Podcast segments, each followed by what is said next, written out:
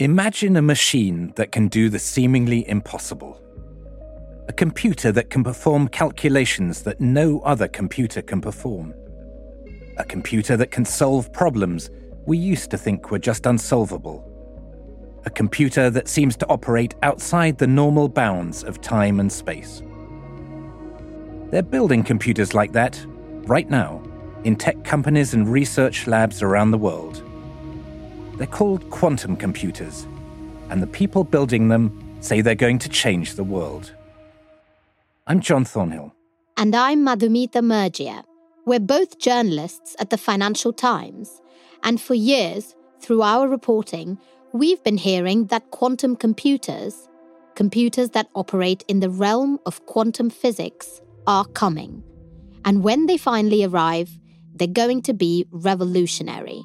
They're going to redefine what's possible with a computer, and they're going to upend whole industries. Everything from finance to pharmaceuticals with their awesome power. We want to find out if that's true. If quantum computers really do represent a computing revolution, and what that might mean for the world. So that's what we're going to try and do over the next six episodes of this series. But quantum computing is complicated, so we want to start with a simple example of a quantum computer's potential power. An example where a quantum computer could do things that other computers can't do. And the best example is all to do with cracking passwords. There's almost always someone who's got a password of password somewhere. Or really common is what I call swipe to unlock, which is one, two, three, four, five, six, seven, eight. There's lots of passwords that are usually like that. This is Mark Carney. He's a cybersecurity researcher at a major bank. But before that, he worked as a professional hacker, testing the security of IT systems by trying to break into them. And for him, cracking a password is usually pretty straightforward. The phrase password is deeply unhelpful because it means that you use a word. First names, for example, towns and cities in the UK, the four or five thousand most common English words. The fact that people tend to use words means Mark can use lists of common words to guess your password. To do that, he uses a password cracking program on his laptop. Um, so what it's doing is you can see it's trying different things. It's just going to take every word in that list and then just keep chewing through um, passwords until it finds a break. So the way that program works is to try one password and then another and another until it stumbles on the one that works. And if you've tried to be clever and added an exclamation mark to your password, or maybe change some of the letters into numbers, Mark and his laptop have that covered too. I know that it's a common substitution to replace the letter O with a zero. Uh, a letter A with a number four, for example. You can also add special characters anywhere. You can add capital letters. So the laptop crunches through all these possibilities one by one. It's what hackers call a brute force attack. Mark's laptop is making a million guesses a second. To get the right answer, all he needs is time. This going through the whole thing will probably take a few hours. Um, it'll probably work, but it'll take a few hours. Uh, I guess we'll just see. But there are passwords that Mark and his laptop will find almost impossible to crack. Instead of a word, you could use a string of random characters. It means that instead of trying every word in the dictionary, the computer program has to go through every possible combination of characters. And if your random password is, say, 12 digits long, the number of possible combinations is in the billions upon billions upon billions. There's no shortcuts. Using words gives you a shortcut because words are predictable. Whereas random passwords, there's no help. You just have to go through everything for one character, then through all that again with another character, and then keep going and keep going and keep going. Even at a million guesses a second, Mark's laptop would take a really, really long time to find the right answer. Um, that comes out as 8 billion Gregorian years. I think the sun might be dying a bit by then. This is what makes random passwords so strong. It just takes too long to guess the right answer. But what if Mark didn't have a laptop? What if instead he had a quantum computer? Haha. That's where things get really interesting. A quantum computer would be really, really good at guessing passwords. That's because it doesn't work like a regular computer. It doesn't have to go through every possible combination one by one. Instead, it does something amazing. It takes all the billions of possible combinations of that random password and considers them all at the same time. And then it just zeroes in on the correct one. And suddenly, guessing a password doesn't take 8 billion years. I think speaking optimistically about how a quantum computer could handle it would be order of minutes. I think a quantum computer could do it potentially, if it's a good one, within just a few minutes. This is what is so incredible about quantum computers their ability to consider all this information at the same time and find shortcuts to problems that should take billions of years to solve. It's why quantum computers are predicted to be so revolutionary. You could apply that power to all kinds of problems, making better trades on the stock markets, developing new drugs, even finding solutions to climate change. But it's also what makes them so potentially dangerous. Because when it comes to encryption, it turns out quantum computers wouldn't just crack the 12 digit password you might use to log into your computer system. They would crack all kinds of codes. They could even crack the codes that underpin the security of the entire internet. This is Tectonic from the Financial Times, a podcast about how technology is changing the world. This season is about quantum computers. And this is episode one How Quantum Computers Might Break the Internet. Okay, right at the beginning, we should say that quantum computers don't really exist yet. Or rather, they do exist, but the ones being built right now are essentially prototypes. They aren't powerful enough yet to do anything really groundbreaking, but we're told it's only a matter of time until the day when a really powerful quantum computer emerges. In the cybersecurity world, they call that day Q Day. The day when someone builds a quantum computer with the capacity to break the encryption that underpins the internet. The reason quantum computers should be so good at breaking encryption is because they work in a completely different way to the classical computers we have today. Classical computers encode information in bits. Each bit is either a 1 or a 0. Quantum computers also have bits, called qubits, and they exist in a weird quantum state where they are both 0 and 1 at the same time. And that means a quantum computer can represent all the different combinations of ones and zeros simultaneously. That's why a quantum computer can consider all the possible combinations of a random password at the same time, rather than going through every combination one at a time like a classical computer has to do. Another analogy that's used a lot is trying to find your way out of a maze. A classical computer has to methodically walk down every dead end until it finds its way out. A quantum computer heads straight for the exit. But when it comes to the encryption on the internet, a quantum computer's ability to break a 12 digit password isn't really what's at stake here. Much of the encryption on the internet today is based on a problem that's even more difficult to crack. Right, it's an algorithm called RSA. RSA dates from the 1970s. It presents would be hackers with the challenge. Here is a really long number, hundreds of digits long. There are only two prime numbers that, when multiplied together, give you this long number. And to break the encryption, you need to find those prime numbers. Working out what those numbers are is called factoring. And it turns out it's just extraordinarily difficult to do there are just too many possibilities to consider.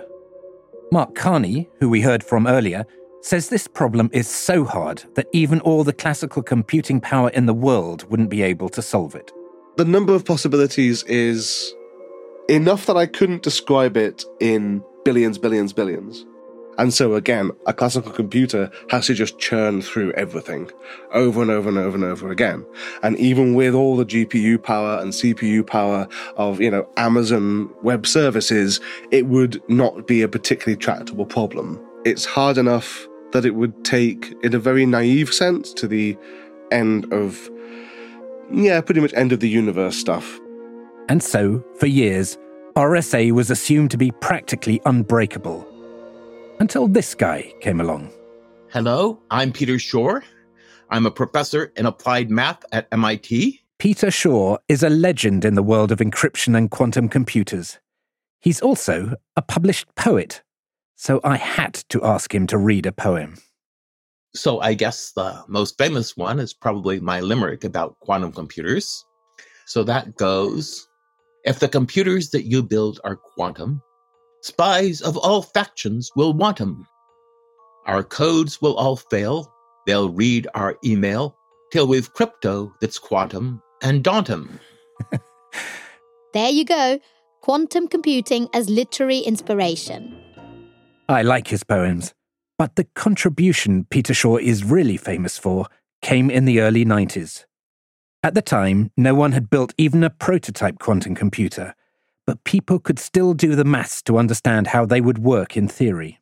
In 1992, 1993, people were looking at these hypothetical machines based on the principles of quantum mechanics called quantum computers. And so I started thinking about whether there was any way to use these machines to solve a problem that people actually cared about. Shor started looking at the factoring problem. The RSA algorithm uses factoring and if you could factor large numbers into primes, you could break this crypto system. And nobody knows a really good way of factoring large numbers in primes on a digital computer. So Shor worked out an algorithm that showed that if you had a quantum computer, you could use it to factor these large numbers and break RSA. So I came up with the algorithm, I guess, some week in April of 1994. And then I gave a talk about it and uh, news of this spread so fast that within a few weeks, I was getting deluged by emails from people asking for the paper, which I hadn't actually written yet. Everybody was very interested. there was someone at the NSA who came up after my talk and asked me questions about it. This was a massive moment. No wonder the NSA, the National Security Agency, had questions. Even though quantum computers didn't exist yet, the mere idea that one would be able to break RSA was deeply worrying. Suddenly, the security of the whole internet is at risk.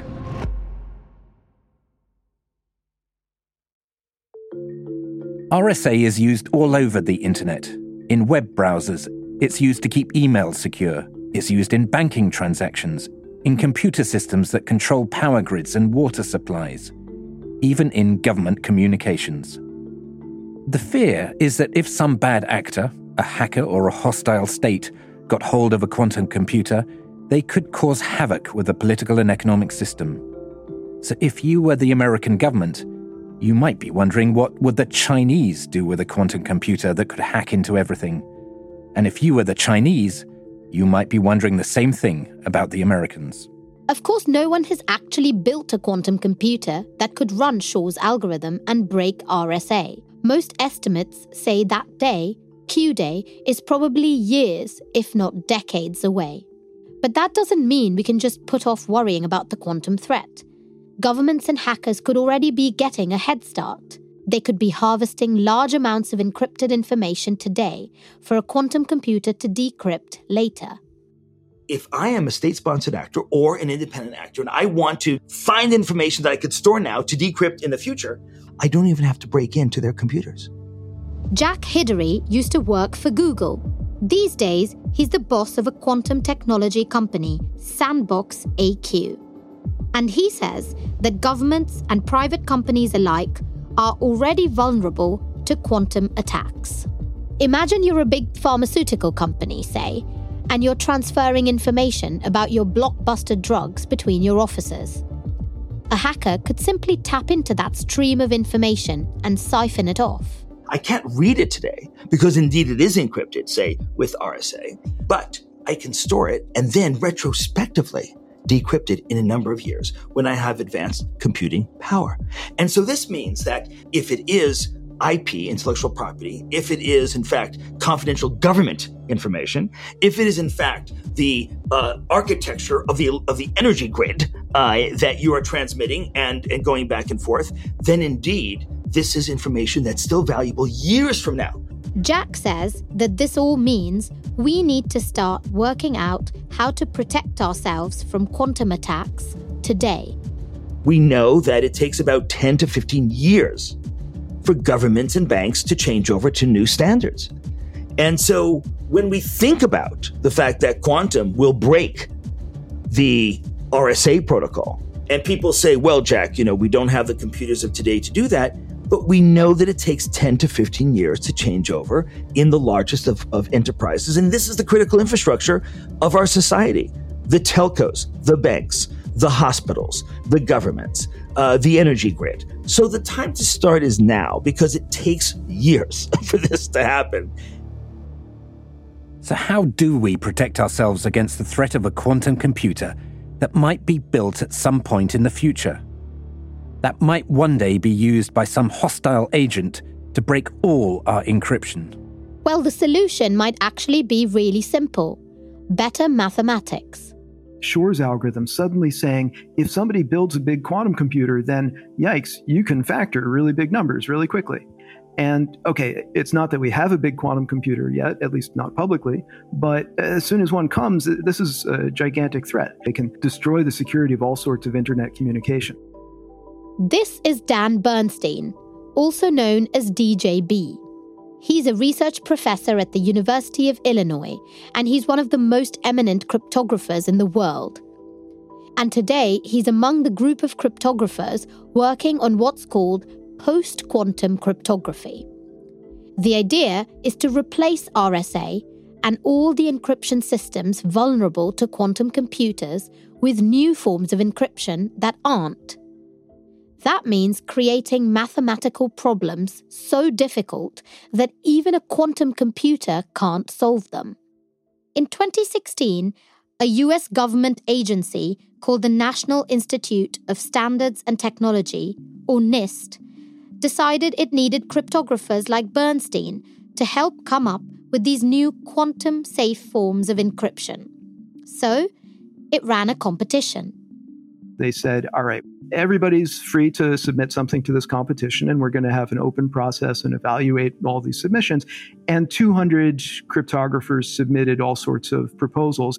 This public competition was a big deal in the cryptography community.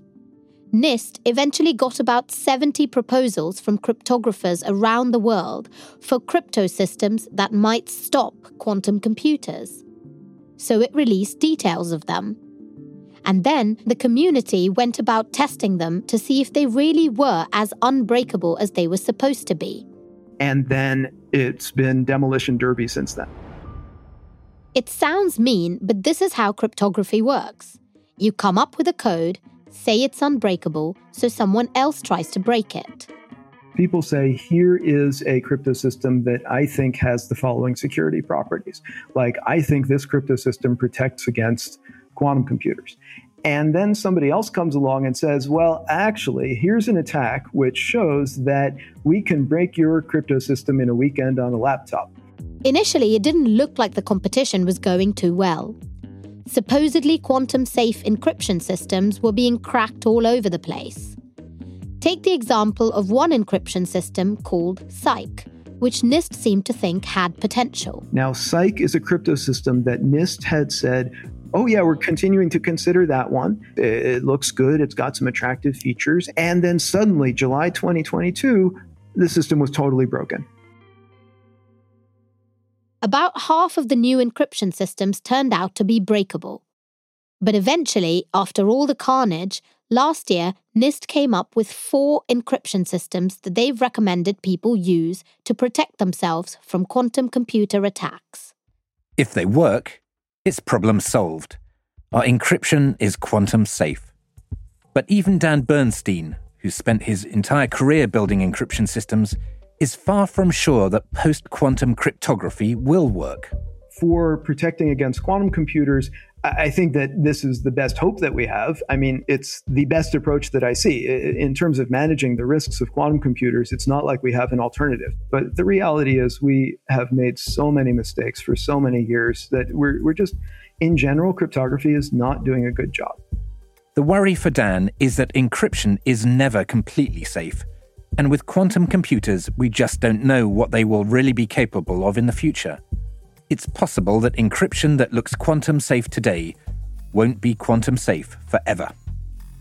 We can never be 100% sure, and we have to worry that somebody's going to come up with a way to use quantum computers that's better than what we thought of, and that breaks the things that we're thinking today are secure against quantum computers.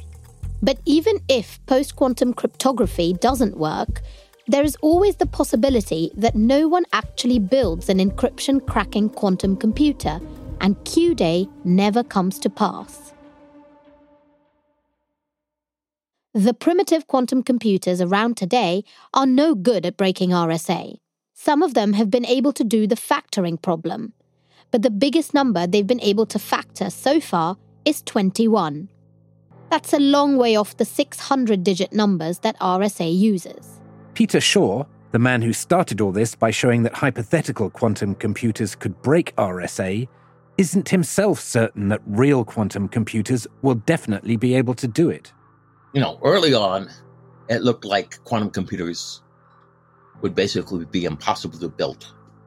I mean, it's taken, what is it, 30 years, but now people are building, you know, toy quantum computers that really seem to work. I mean, they only have a few hundred qubits so far to factor. You need probably at least 100,000 and probably more like a million or several million qubits to crack RSA. And there's a huge amount of engineering and probably breakthroughs in physics and breakthroughs in mathematics and computer science before this actually becomes a reality. What's your best guess as when we might have a quantum computer that could run your algorithm? I would predict between 20 and 40 years. I mean, it really depends on how many breakthroughs people make. If you could reduce the number of physical qubits required from a few million to a few hundred thousand, that brings it a lot closer. If this continues, which is going to require some engineering breakthroughs to make it continue, then we should definitely have quantum computers in a few decades. If it doesn't continue, then we're in trouble. We may never build quantum computers because, you know, it's a really tough engineering problem. And you think that's a real possibility that just the physics will be too hard? I think that's a real possibility, although I'm fairly optimistic right now that the improvement in the precision is going to keep on improving. And if that happens, I'm sure we will actually get quantum computers at some point. Are you incredibly impatient for this computer to turn up so that it can actually run your algorithm? I would really like it to turn up sometime in the next um, decade or two, but I'm not at all sure that it will. So, Peter Shor is hopeful of seeing a quantum computer that can do what he predicted it could do run his algorithm. But the cryptographer, Dan Bernstein, is less keen. I mean, honestly, as a cryptographer, I, I, would love for quantum computing to just fail horribly because all the benefits that I've heard about from it compared to the damage that quantum computers are going to do, well, if quantum computers can't be built, then we've really dodged a bullet there. There may not be a fully functioning quantum computer that can threaten encryption out there yet. But unfortunately for Dan Bernstein, there are a lot of people out there working on it. And they say it's just a matter of time. Next week on Tectonic, the race to build a quantum computer. And you're looking at, you know, a prototype of that system and how is this going to grow when we go from say 100 qubits that we have today to a million physical qubits in the future. And the tech companies that believe quantum computing will change the world. When we think about the challenges facing humanity, these types of problems require an advanced technology that we don't have today. And quantum computing will enable us to solve these types of problems that impact all of us. You've been listening to Tectonic from the Financial Times. This series was presented by me, John Thornhill. And me, Madhumita Murgia. Our senior producer is Edwin Lane, and our producer is Josh Gabert Doyon. Manuela Saragosa is executive producer. Sound design and engineering by Samantha Giovinco and Breen Turner. Original music by Metaphor Music. The FT's global head of audio is Cheryl Brumley. This is the first episode in this season of Tectonic on quantum computing. We'll be back over the next five weeks with more. Get every episode as it lands by subscribing to Tectonic on your usual podcast platform. And one last thing before you go we want to hear from you. We're keen to hear more from our listeners about the show and want to know what you'd like to hear more of. So we're running a survey which you can find at ft.com slash tectonic survey. It takes around 10 minutes to complete, and you will be in with a chance to win a pair of Bose Quiet Comfort earbuds. We appreciate your feedback.